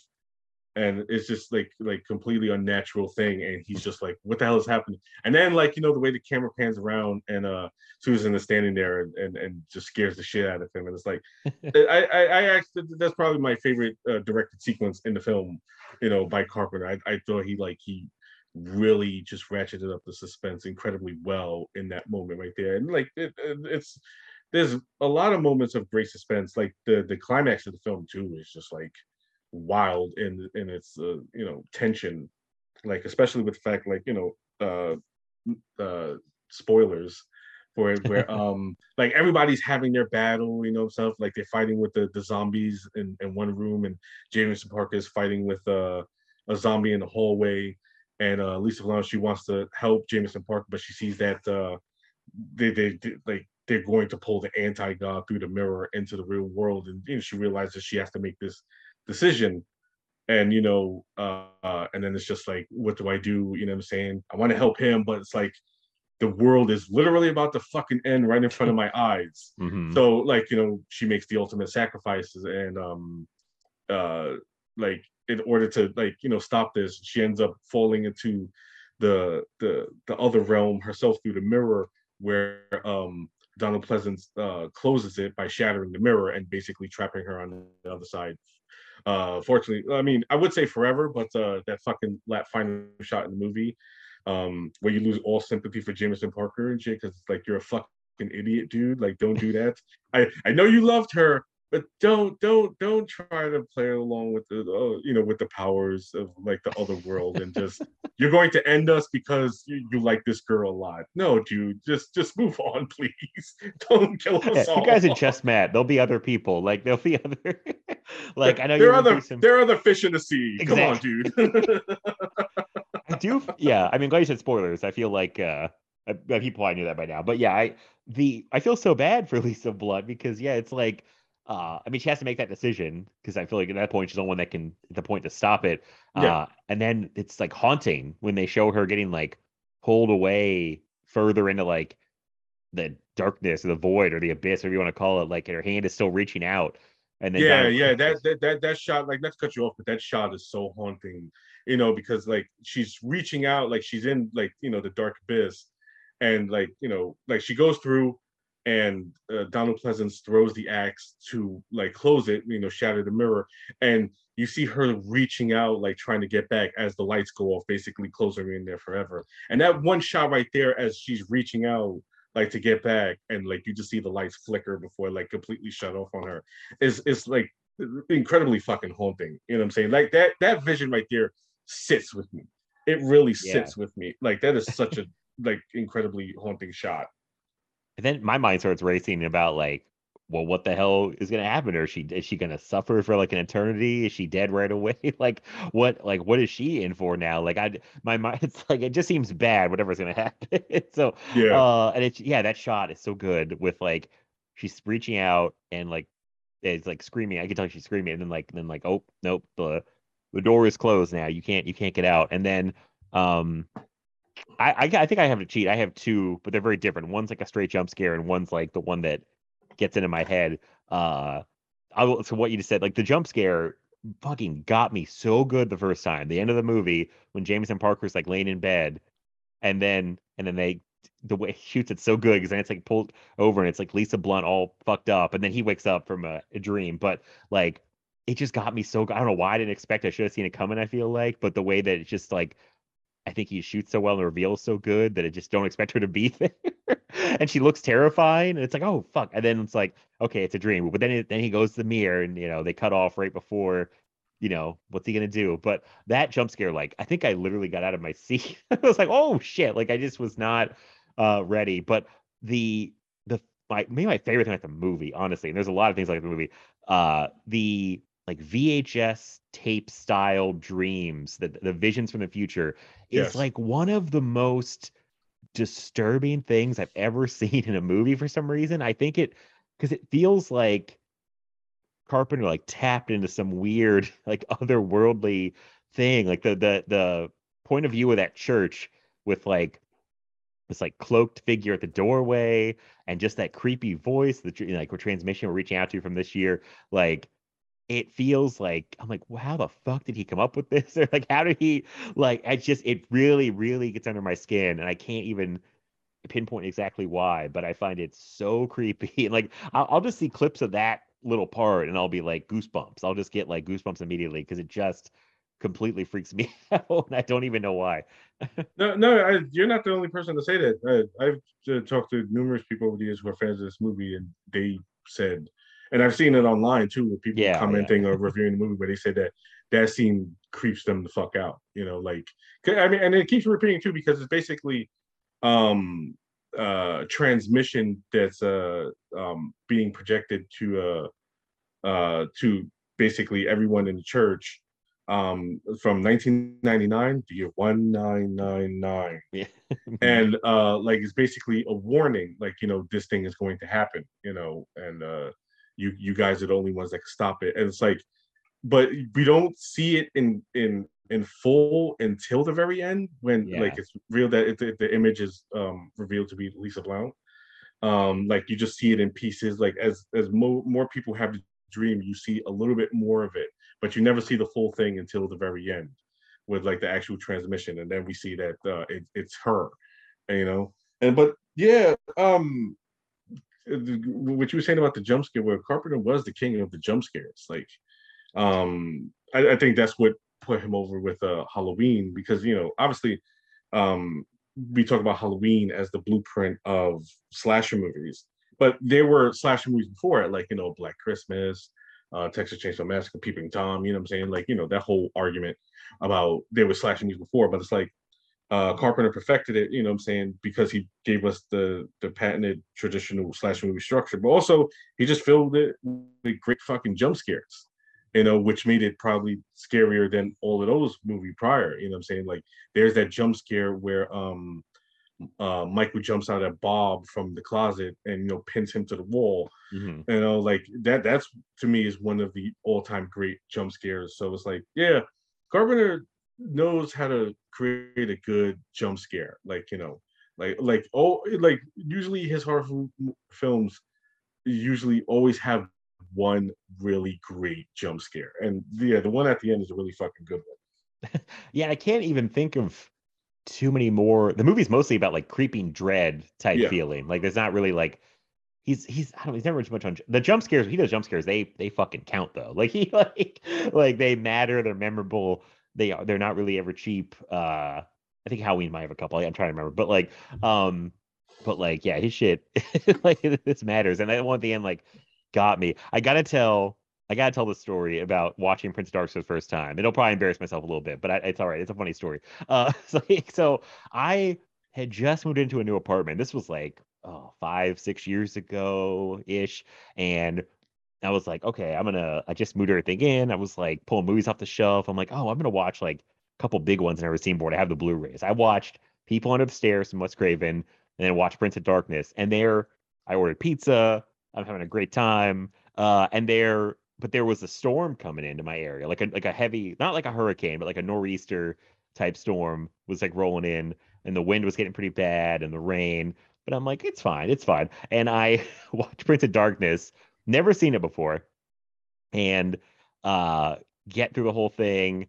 That jump scare like legitimately scares the shit out of me. Uh pop off the couch, like whew, it's over. Credits are literally rolling. Power goes out. Oh my god. and. I am by myself in a brand new apartment. Uh, and I'm like, holy shit, because I am, I was freaked out after Prince of Darkness. I'm like, whoo, think I, I was gonna wind down, watch some cartoons, you know, but it's like, you know, throw some nice. I was like, then I'm just stuck in like dead quiet, pitch black. I I have no um flashlights. I just moved in. I, nothing's like set up. I don't have any like. I'm like, fuck. I don't have a flashlight. I don't have any candles. My phone's about to die. I got no. I'm like, fuck this. I'm. Uh, listen, I'm not good. I'm not too proud to admit this, but I gathered some stuff up. It was it was pretty late. It was probably like midnight or something. Gathered. My mom and stepdad lived about ten minutes down the road. I gathered some shit up and went out into a drove. I was like, I am not staying here by myself all night in the dark uh, when I can't sleep and my phone's gonna be dead and I got no lights and no. I was like, I'm out of here. I booked it. I took off. I was like, uh uh Which honestly, not to make myself sound better, I might have done anyway because I'm one of those weird people who has to sleep with like a fan on and a TV and like I need like all this stuff. And I hate when it's like dead quiet and silent when I'm trying to sleep. I need something. And but it was just so funny because it was literally credits were rolling, power out. I'm like, are you fucking kidding me? What what have I done? I was like, what have I messed with here? so I took off. I was like, I'm gone. I'm out of here. Um, and yeah, I was like, no, no, no. So I, that was a very memorable first viewing of Prince of Darkness. Yeah, yeah, I, I, I, would imagine. You know what I'm saying? And I don't blame you. Yeah, I would have got the fuck out. Yeah, it's, it's, I, I, nope, nope, can't stay. Got, gotta Nope. go. Fuck this. I was like, it's only 10 minutes. I can I can make it at a nor'easter. It's late. No one's gonna be out. like roads are empty. But I was just like, uh-uh. I was like, maybe if I had some candles or something, I would stay. But no, no, sir. Uh-uh. Um, it's just it's funny because now every time I watch it, I'm always like, when it's over, I'm like, power gonna go out. What's gonna happen? Like, um it's i mean it it works. It's so effective. I think i like i said before i really think it's his to me it's the scariest movie like um and he's made some good ones but it's just like in a in a different way than any of the other ones. I just think it has this like creepy quality gets under my skin like sticks with me. It's a whole different kind of thing. And it feels different than like anything else he did. In the mouth of madness i think it's kind of similar. It's all part of that like he calls it the apocalypse trilogy, it's thing this and in the mouth of madness um but yeah this is and i know he made this you mentioned this a little bit earlier like he was done with the studio system because they you know they screwed him over and things weren't doing well so he made this independently which was the first time since escape from new york and like three million bucks i think i read something like that and like it didn't do well again poor carpenter. It's like but then it it finds a cult following on home video again like he's probably like every fucking time. He's like you got he's like you don't come to the theater but then you all rent the tape but um yeah it i mean he does a lot. The effects are pretty great for low budget but it's like one location. But he uses that one location so well and i feel like he very carefully stages everything. I noticed like like he was very uh choosy is the right word but like the way he's doing the scenes and the shots it's very like it's not moving the camera a lot. I feel like he's kind of like he's really being strategic about what he shows and how he shows it. Um yeah it's really i think it's just super effective. I just yeah i'm a huge fan of this one. No, yeah, like because Carpenter is one of those filmmakers that always knows what he wants before he he he goes and shoots it. He's not like one of those people like just shoots a bunch of shit, like you know, coverage, yeah and then just builds the movie in the editing room. He he he already knows what he wants by the time he's gonna make this, and he knows exactly how to build mood and create you know mood and atmosphere, which is one of his greatest attributes, you know, as as a filmmaker. And um, I know he did an interview for the Scream Factory edition of this. I, I actually have the Steelbook edition of this movie, which I cannot find at the moment, which is fucked up. Um, I do have uh, the regular uh, Blu-ray version of it. Um, where, but uh, on that, the Scream Factory interview he does for it, you know, he was like, you know, that people complain about like it feels slow, and he was like, you know, that's just how we made movies back then, you know, because that's how you build atmosphere. He said, you know, because movies are bebop now. He said, but that's all right. That's okay. It's all good. Life is good. But he gives like the shit eating grin, like, you know, fuck that. You know, like- I also, I also like that. I, I I think I remember somebody asking him at a Q and A, um, you know, because this film is uh set in one location and basically dealing with zombies and people trapped inside. Uh, you you literally have a character who, who looks just like Ben from Night of the Living Dead. Um, and it was like, was he inspired? Well, were you inspired by Night of the Living Dead? Basically, trying to see if he would admit he ripped it off. He was like, who the fuck wasn't inspired by Night of the Living Dead? Oh, I guess yeah. I gotta watch more of his Q and A's. He's got- he does not give a shit. oh yeah, yeah. That, that, that's why I love the man. The man says what's on his mind, and he doesn't give a fuck. You know, uh, there- there's that there's that one famous uh, what was it the interview while he was on the set of Halloween that's, that keeps going around Twitter, and I love it every time I see it, where uh, they're asking him about um, what was it uh, uh like uh George Lucas and Steven Spielberg and all that stuff. And he's like yeah Star Wars uh was was was a fun movie but who cares and shit? And uh I don't think Close Encounters was was great you know what I'm saying it was stupid and it was like yeah but I I, I I like you know like Robert Altman I think Robert Altman is a great filmmaker and the way he rolls his eyes like Oh, yeah. but he like I used to, I literally used that, you know, like that image of him just in mid eye roll, like you know, whenever you know, like somebody's on Twitter and I'm just like, get the fuck out of here, dude. Like that's perfect. That's you know, uh, Carpenter perfectly captures that. Get the fuck out of here. with what you talking about? Oh. I mean, it makes sense. He Carpenter's just like uh I think economic is the word I've heard. Like he's such a economic filmmaker. Most of the movies are not that long. Like this one, it's funny people call this one slow because I feel like they jump right into it. I feel like it's not that long a movie to begin with, and they during the credits we're getting all this information like about what's going on. I don't even know what you could like really cut out. I feel like you know it's pretty tight, and I feel like it's just building this mystery you know it's like uh, you we the whole time you're like what, what the fuck is this thing? What's it gonna do?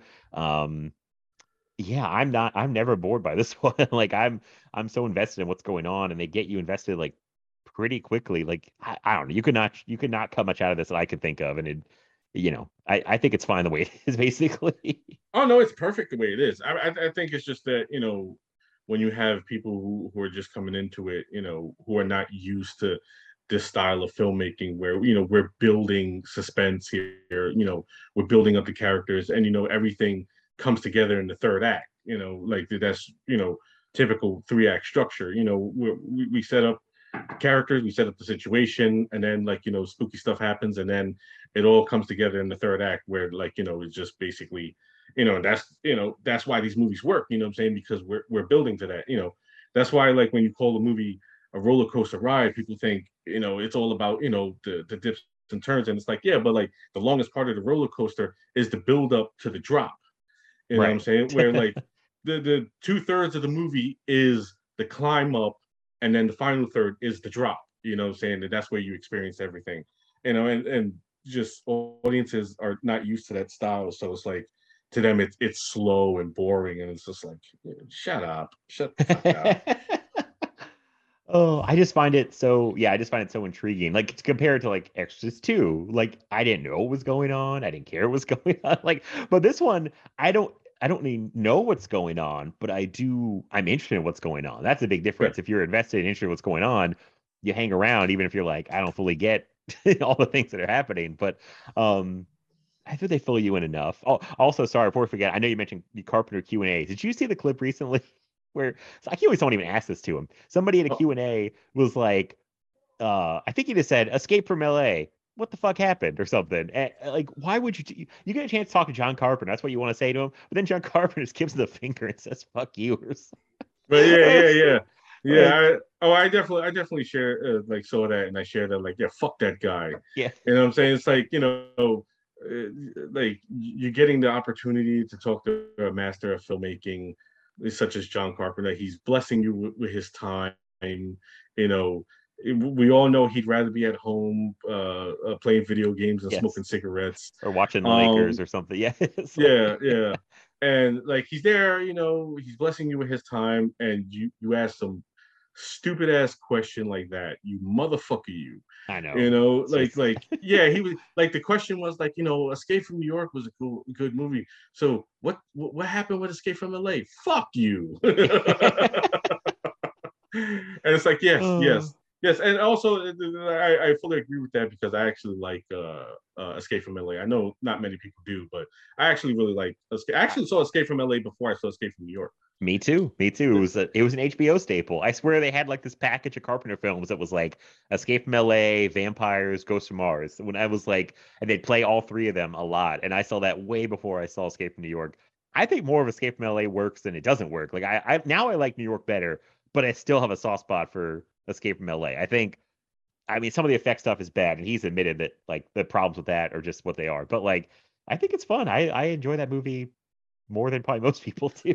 so Right, and, and I remember talking about this with Patrick uh, a while ago that um, I, I appreciate the ending of uh, LA more than I do of New York because I, I feel like the ending of Escape from LA is is pure Carpenter. You know, Oh because you know, yeah. yeah, Car- Carpenter has always been forward about his um, um, his his uh, hate, hatred for authority and fascism and all that stuff. And like, yeah, that that is the perfect uh, Carpenter ending right there. That's basically, you know, his his middle finger to authority. Like that is the ultimate middle finger is the ending to Escape from LA, where it's just like fuck you and everything you represent kind of thing you know and and, and, and i love that I, I love that you know say so i've always been a big fan of escape from la I, I was i was confused too when i finally saw escape from new york because it was like um so it's it's basically the same movie but different you know what i'm saying yeah. because because yeah because escape from la is almost sort of like a remake of escape from new york but like it's now i realize oh, okay i see what you're doing here carpenter so I, i'm on board again you know what i'm saying um but but yeah like uh, yeah uh, carpenter has always been one of my favorite people. he's he's like um patrick really loved that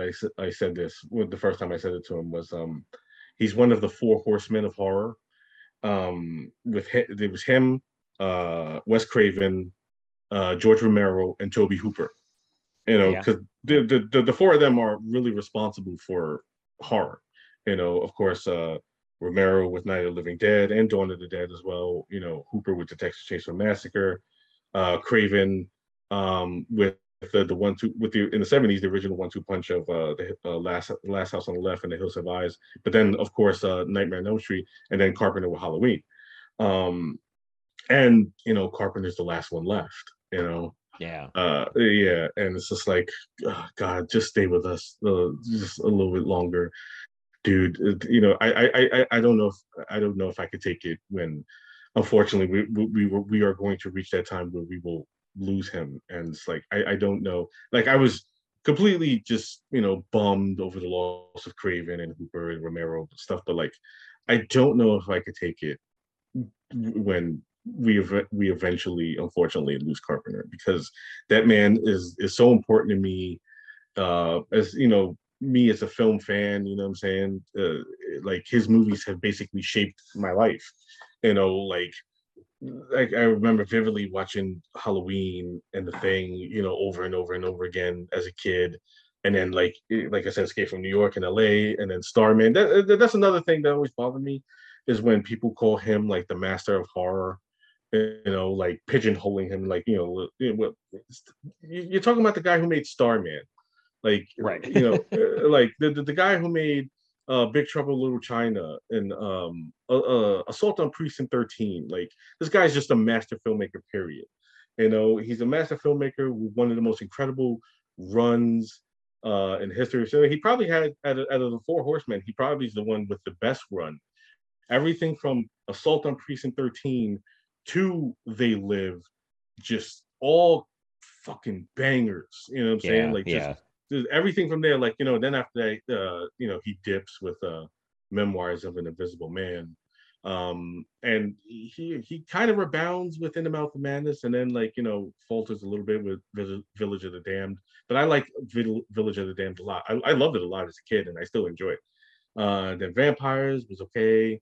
I mean, I I Vampires is my all time favorite uh vampire movie Oh wow. But Yeah. yeah, but um, I can I can understand like you know it's it, compared to his other stuff, it's not up to par. Uh, I enjoy Ghost of Mars. But matter of fact, we we, we talked I was gonna say we yeah, we, Yeah, we- did talk about this before. Like a, wh- yeah, yeah. yeah, yeah. We talked about uh, how how we enjoy Ghost of Mars and all that stuff, and like th- th- that that's another one where it's like it's it's it's not as great as his other stuff, but it's a fun time. And then and then you know he had his two Masters of Horror episodes, which are great, and then uh then there's the Ward, and it's like, and me and Patrick were talking about this recently too, where it's just like if uh the his two Masters of Horror episodes were the last things he did, it would have been like this is a great career. He's only had really one movie that doesn't work.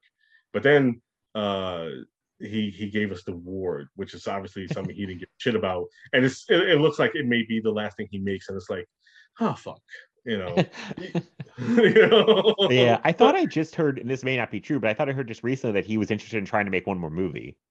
I, I I hope he does. You know, I hope he does because you know, like he's he's always gonna have uh my support. So I, I I'm I'm gonna be there day one if if he does attempt. But um, we'll see because you know it's it's obvious at this point he he no longer gives a shit about filmmaking. like like like like it was like you said when people could keep telling him about like how much they love uh his movies. Like you know they they weren't successful in theaters, but Right. you know they become cult hits on on video. And he's just like, get the fuck away from me. Like, you know, that that that just like where Yeah. were you where were you when when this was in theaters and it needed to make money you know what i'm saying Right, so, right. like to, to help my career out you weren't there but uh you, you're sitting there telling me now it's a great film after the fact that uh you know it, it bombed in theaters so get the fuck out of my face Yeah, I get why that stings for him. That's gotta like it's like he got denied the chance to make other things he wanted because things would bomb, and it's like, uh, I feel, oh god, what did he miss out? Firestarter was the thing he Yeah. missed out on, um, and I think he missed out on getting to do. I thought Universal promised him like a remake of Creature from the Black Lagoon, yeah yeah. but they never came through on it. Uh, I know he's always wanted to make a western, like a yeah th- that that's the thing. That's that's the thing that really bums me out because that's what he really wanted to make. He's a huge fan of westerns that shows up all the time in his movies. Assault on precinct 13 is basically a remake of rio bravo. Um uh MacReady from the thing is basically like the, a western hero. Um big trouble in little china was originally written as a western um the, uh, they live uh, has real strong western themes like that that the big uh music uh theme in uh they live is almost like you know a western kind of theme. And then uh vampires is basically a western. I oh yeah, vampires is yeah, Yeah. like uh me mac uh, uh, and patrick did an episode on vampires and we talked about that with this is basically a western you know like he, he's basically recreating images from uh uh recreating shots from uh once upon a time in the west which is one of his all-time favorite films. I think he did a interview when they released the the, the dvd blu-ray of it. Uh he did an interview and he's on like one of the, they have multiple commentaries. He's, he's on one of them because he loves that movie so much.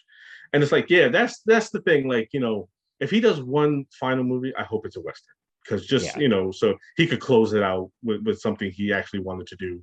Because like they've asked him about it he's like i kind of just gave up on it. And it's like if, if you're gonna do one more just just do it just do a western and cast kurt in it you know playing like a badass old west hero. And like Mhm. yeah just just give us that beautiful you know swan song you know so we you know we could say you went out exactly how you wanted to. Like that's all i'm hoping for. Yeah, and it's in this day and age, you would think that somehow he'd get money to make that movie. Not even like a ton of money, but like, I mean, I know he could, I don't know, 10, 20 million, like somebody, and uh, I mean, if I know he probably want to do this because he probably feel weird about it, but like crowdfunding, he's so beloved amongst horror people. Like, I know Rob Zombie did crowdfunding and Kevin Smith did crowdfunding. It's like, you think we couldn't raise like millions of dollars, John Car- like a John Carpenter project? like, I just feel like somebody should just, I know it's a business, but I just you think that the with his uh how big of a horror legend he is, that somehow he can get that money. Even if he wants to make a western, just give him the damn money. It's like I it kills me with these guys like older directors who want to make a thing and then no one will let them make it. And it's like, but they're legends. Like just somebody give them the money. Like, come on. like, um, I don't know. I don't know. And like we'll see. He seems content now if he doesn't just with what he's done. And he should be totally content with with the body of work he has. Like I know like it didn't end the strongest in the 2000s or anything, but Um, and it's funny because I watched The Ward not that long ago. Kind of, it was probably the last Carpenter I had to watch, and I was like, "This is fine." Like, it's like it's just it's not as good as anything else he's done, but it's just if it was made by anybody else, well, if it actually by now, I just think it was a generic horror movie, but like, uh,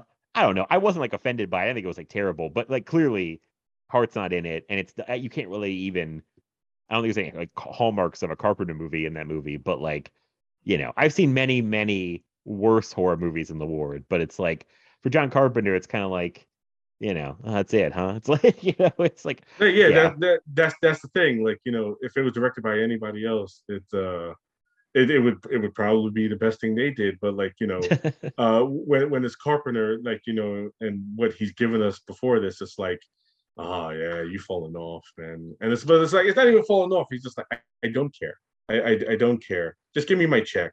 Like that's his favorite thing. Like, you know, like like somebody asked him like how do you feel about all your movies being remade he was like i don't have i don't have a problem with it because every time that happens i extend out my hand and a check falls in my favorite quotes of him. Yeah, I love that he's honest about it. He's like, listen, I just yeah, I hold my hand out and the check falls into it. It's fine. Um, because I really think yeah, all he wants to now is like play video games, like watch basketball, which is like that's cool. I mean, it's like you're retired, you're in your 70s, he 80 yet? I don't know. He's definitely in his late 70s, if not, he's already 80. But um, you know, he did such an amazing body of work, and if he just wants to like enjoy basketball and video games, why not? Like, you know, so um I I, I want to ask you this, and this might be real. I should have asked you before we even started to think about this, but could you could you do your top five Carpenter movies? but right now Yeah. um uh shit uh the the thing is definitely number one. Like Okay, that, yeah, that, yeah. that that movie that movie is just you know will always be tops for me. Um number two uh shit. Like because you know now i'm trying to think. Number two Th- they live. Because I, I i love they live so much. Um Mhm. three halloween. Um four um uh i would say escape from new york. And uh five in the mouth of madness nice. Okay. Yeah, yeah. Okay. I, I, I, uh, I- that, that, that, that, that would that, that would probably that, that probably could easily change tomorrow, but number one and number two always remain the same. Uh, The Thing and They Live, because those movies are like the most important to me of his filmography. And I would say Halloween, um, because Yeah, you know I, I'm a I'm a I'm a I'm a big slasher guy, and there's no slasher genre without Halloween, um, as as we know it. You know, uh, if they, they would exactly how we know the slasher genre would be would not exist without Halloween. Um, so those three. Um, the last two could probably change anytime. Um, but uh, I love In the Mouth of Madness a lot. Um, it's, it's, it's just you know that, that that one's great. Um, but yeah, those top three um will remain the same, no, no matter what. Yeah, well, that's a it's a damn good top five. It's there's like there's like ten ish Carpenter movies that if anybody told me they were like their top three, I, I couldn't really argue. And like the ones you said are like, yeah, those are your top five. It's like those are five great ones. So uh, yeah, mine changes all the time too. I actually I have a Letterboxd list, and I actually changed the day after watching Prince of Darkness again. I moved them. I'm swapped two at the end, but um, okay. My number five is Escape from New York, which was number four until I watched Prince of Darkness again. I put and and flip flop them from five to four. so four is Prince of Darkness, three is Big Trouble in Little China, two is the thing. Although two and one are kind of like one A, one B. two is the thing, and one is Halloween. Because Halloween is like it's like a warm blanket movie. It's like a comfort movie for me at this point. Like I've watched so many times, I know it inside and out. Um, I actually, I, the, I mean, the thing is probably not probably from a technical standpoint is kind of unbeatable, like with the effects and everything. Um, but yeah, Halloween's just like that extra special. Like I've seen it so many times. It's like a comfort movie. I I love it. But yeah, Ha- Halloween, the thing, or like if he just made those two movies and got out, you know, it's like. But then he did Right, right. all these other ones, and uh I mean, yeah, Starman was right outside the top five. You know, I mean, the, the usual. They live in the Mouth of Madness, The Fog. It's all in Precinct 13. It's like you can't go wrong with any one of those. You know, it's like and tomorrow I could probably like change the most of the top five around. Although Halloween and Thing will always be one and two for sure. Um, but yeah, he just had, uh, I, I mean, amazing filmography. And of all the four guys you mentioned, and I love all four Romero, Hooper, Craven, and, and Carpenter. Carpenter is probably still my favorite because I think Oh yeah. probably the most consistent. I mean, Wes Craven went all over the place. It's like really high highs, some pretty low lows. like Romero obviously had a really hard time. Another guy who I got I feel so bad for because he had a hard time getting stuff off the ground. Um, especially later in his life when it's like it wasn't about zombies, they didn't give a shit. Right. Um, you know, and then like Tobe Hooper, same thing. It's like had a, a lot of projects that didn't get off the ground, and it's like it's just crazy that it's like these guys are horror legends and they had trouble making movies at any point in their career because it's like you look at now you're like we should have given them all the money what are we doing but, right, right, right. um but yeah i you know and losing carpenter whenever that i hope it's a long time away. I hope he i hope uh, by how, how relaxed he is all the time that maybe it'll prolong his life. Like Right. if he's just chilling at home he's like his blood pressure's good. Um that's gonna hurt. That's gonna be bad because his i his movies mean so much to me and they're just so amazing. So um yeah i'm gonna knock on wood because i don't want to jinx this man but i was like i was like with you. um but yeah so he's he's one of my i can't believe i did an episode on him. I was shocked. I did this episode i was like wow this is like the first full-fledged uh carpenter movie we're talking about on the show which is crazy. It took too long to get here but um Right. i don't want to wrap up prince of darkness too too soon. Anything else you like want to talk about in prince of darkness or? Um, uh, I I wanted to point out the fact that uh, I love uh, Donald Pleasence's character in here because you know they set him up to be the heroic priest, and then like when shit hits the fan, he turns into a huge fucking coward and runs and hides. That's true. Uh, I was gonna say I do love him in this movie though. Overall, he he seems really committed to like playing a priest, and you kind of it transfers over to like, oh, this guy's really is really, but he does get kind of he does get pretty scared when shit hits the fan. He's uh he's not fighting anybody, and then and then meanwhile, um, Lisa Blount's over there sacrificing herself, and then he's like, oh, well, I can I can break the mirror though. like, I Right, right. Yeah. yeah, he breaks the mirror. He breaks the mirror from the corner. Um, and then it's like, we did it, we saved it. Like, no, she did. You did nothing but hide, motherfucker.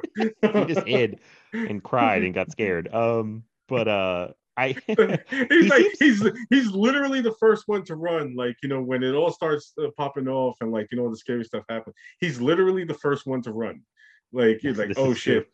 I, I I am out of here and then everybody's like oh what do we do do we fight or do we run Uh, Pleasence is like nope I'm out of here already fuck y'all just watch uh um Ichabod, the Headless Horseman Disney story, and it ends. I'm just thinking of Donald Pleasence is like Bing Crosby, like, man, I'm getting out of here. Like he's just like his legs start turning like a Scooby Doo character. He's like, I'm out of here. Um, he does he does not act very heroically. Um, I do I, I still love him though. Uh, Victor Wong, who's still always going to be Grandpa from Three Ninjas to me. I don't Yes. know how if you're looking at Three Ninjas you were, but um, every time I see him, I'm like, oh, it's it's Grandpa from Three Ninjas. Um, but I love him in this. He's great. Uh, I mean, it's got it's got some of those the his uh Carpenter's like people like Dennis Dun comes back. I always love seeing Dennis Dun. Peter Jason shows up. Um, it's it's just it's this it's a small cast and like it, it- a lot of them I feel like I don't know from anything else, but then some of them I love. You know, like James Wong and Donald Pleasence. It's a weird mix of like people I've seen a bunch of stuff and I love people that I've only seen in this movie. I think most of the female characters I don't really know from like anything else. Um, I never watched Simon and Simon, so I don't know Jameson Parker from anything. But, um, but yeah, it's just uh, you know, it's a small cast, but he makes it work. Like again, it's like I'm sure a budgetary thing, but like yeah, Carpenter works with what he has, and like I think everyone, I can't, I can't think of anybody who uh like tanks the movie or you know, there's no like terrible, terrible performance or anything. So no not at all that's always good. Uh, but um, yeah, I can't. Hey, looking at my notes, I'm like, we hit all like kind of the major points I wanted to hit, and just like, I just love how like just weird and like otherworldly this movie feels, and so different from anything else in Carpenter's catalog of movies. It's like, um, it's just so unique, and I it's it, it's different too. And I think Carpenter made a point of this too that it's different from a lot of other '80s horror because Yeah. it's very slasher heavy time and then he makes this weird thing that's like they probably were like what the fuck do we do with this i don't know if you watched the the trailer on the blu-ray they include because i was like how did they sell this and it's a lot of just like images and saying like evil this and evil lives and but and it's like very vague but then like the ending i thought they were going to spoil the ending of the movie with the jump scare but they edit it so that's like jameson parker in bed they don't show Lisa Blount the jump scare he gets up and he goes to the mirror to touch it but then like the the fucking title pops out like a 3d prince of darkness pops out of the mirror which I thought was pretty great. I don't know if you watched it. I was like, oh, No, yeah, a pretty did. good, tra- Yeah, a pretty good trailer. Uh, I I, re- I actually remember um we had Phantasm 2 on VHS and that's one of my all-time favorite movies. And the the VHS for Phantasm 2 has the tra- trailer for Prince of Darkness ahead oh, of it. Yeah, so I, I I saw that trailer all the time because you know I watch Phantasm 2 all the time. So it was like, yeah, I I very much love that trailer, you know what I'm saying, just because how basically it captures the spookiness of the whole thing. But um also um uh we, we didn't mention this, but uh, I would love to bring it up. This is one of my favorite scores from Carpenter. Uh I Yeah, love the I love the score in this movie. Um like the the the two tracks where like you know the scene where I mentioned where um uh the the fluid is is going into uh the the lady you know what i'm saying? Because she's the, the the one chosen to uh be the vessel. And i love the score in that scene also in, in the, the score that uh, the track that plays over like when uh Jew gets murdered in the parking lot. And, and you know Cor- um Carpenter Carpenter Carpenter uh, obviously is besides from his films he's known for his music you know because he Mhm. scores he's scores the majority of all his movies um and like yeah this is this is one of my favorites from him. I i love it you know because it's, it's that um epic synth that that he's you, you know known for doing. Like he was the king of the synth score. Like to Mhm. this day so many people were trying to emulate like his style of you know the way he did synth. Uh he played uh the, you know the, the the the keyboard the synth keyboards in um his movies. They, they're still to this day you know i think synthwave the whole genre of synthwave was created basically just to do carpenter type music you know? And, yeah, and then yeah. and then and then he came out and like you know started just uh, oh like you know you want to basically copy my shit? All right. And so he came out with his son and like you know they're doing they're touring all over you know doing their own music and like you know recreating scores from his movies and all that stuff. And it's like they're, they're like you know that's another thing. Like he, he just wants to jam too he wants to drink his beer uh, wants to smoke his cigarettes watch basketball and just um and and and, and make his music you know what i'm saying and it's like eh, if that's what he wants to do for the remainder of his of his years and shit, so be it. Because you know, he he, he really just is is one of my favorite uh, musicians when it comes to like just making music. You know, like his Yeah, his yeah. stuff is just wonderful. I love most of his scores, and I even have some of his albums that are just like stuff, you know, his original stuff. And I I dig that stuff. It's good to put on like background music and all that stuff. I'm so mad when I got to see him live perform with like yeah his his son. And there's like another guy. Then like they they never come anywhere near me, but it's like they play like you know the the bigger cities. Probably the closest I ever got was like DC, but um that's like four hours away almost. so that's a tough that's a tough trip. But like I would love because I heard it just yeah he's just jamming out and you watch clips from his movies as he plays the songs. Sounds like a great night for me. Like, That's what Oh, I yeah. want. Um, this score is yeah. I was like, this score is good. It's like it add, it just adds another level of that like that creepiness. It really is effective. Like I don't think it's overbearing. It kind of just kind of adds to the atmosphere. Um, yeah, I dig it. I dig it. Um, oh, I'll say one more thing. I'll say one more thing. I forgot what it was. Um, oh, it's gone. It's gone. It's all right. It happens. It, it does, it does. But um yeah, I'm glad you like this movie as much as I do, basically. So I was like excited to talk to you about it because I can't remember I was just pitching ideas and you jumped on or if I threw it out there and you were like, I'll do that one. But um but yeah, this was a super fun one to talk about with you. Yeah, yeah. I remember when when you pitched that idea, like, oh, I'm, I'm I want to do this movie, that movie, and then you said Prince of Darkness, and I immediately just before anybody said anything else, Prince of Darkness. I want Prince of Darkness. That's right. thank you. Okay, yeah, yeah. Prince of, Prince of Darkness, me over here, over here, this guy, he wants to do Prince of Darkness. Like, yes, you did jump on that really quickly. I remember now that I when I when I pitched it. Yes, you were like, I got it, I got it. So, um, yeah, no, it's a great movie. I I don't know if I could even call it underrated in his. Would you call it underrated in his filmography anymore, or do you feel like nothing? What because there's like it, it's weird. It's almost like the movies keep. It's like every year in his. Uh, how do I explain this? Like people kept catching up with stuff. It's like there was a period where like oh.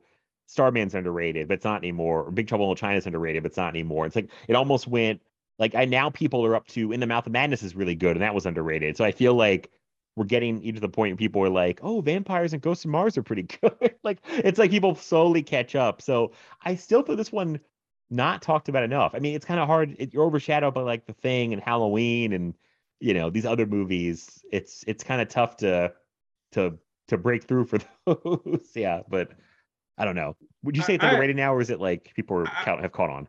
yeah, I, I think people are catching up. Like, it, like if you asked me a few years ago, I would have said, yeah, it's definitely one of his most underrated. But now, um, I, th- I think I think people are slowly catching on to how great it is, and you know, and it's it's it's slowly but surely getting its just due. You know, it's you know, like yeah, I think we're far off from seeing you know the the renaissance of uh, uh vampires and Ghost of Mars, but uh th- th- th- this one and, and, and as well as especially when you mentioned uh, in the mouth of madness are like people are like now coming around uh, like starting to come around and like realizing how great they were. And like like yeah it, it- you guys did carpenter dirty by you know not going out to see. It's like i i mean i was nobody was taking me to see this because this came out 87 i was three. Uh so I, I i wasn't going to see this and um nobody was taking me to see pop wasn't taking me to see fucking in the mouth of madness no way.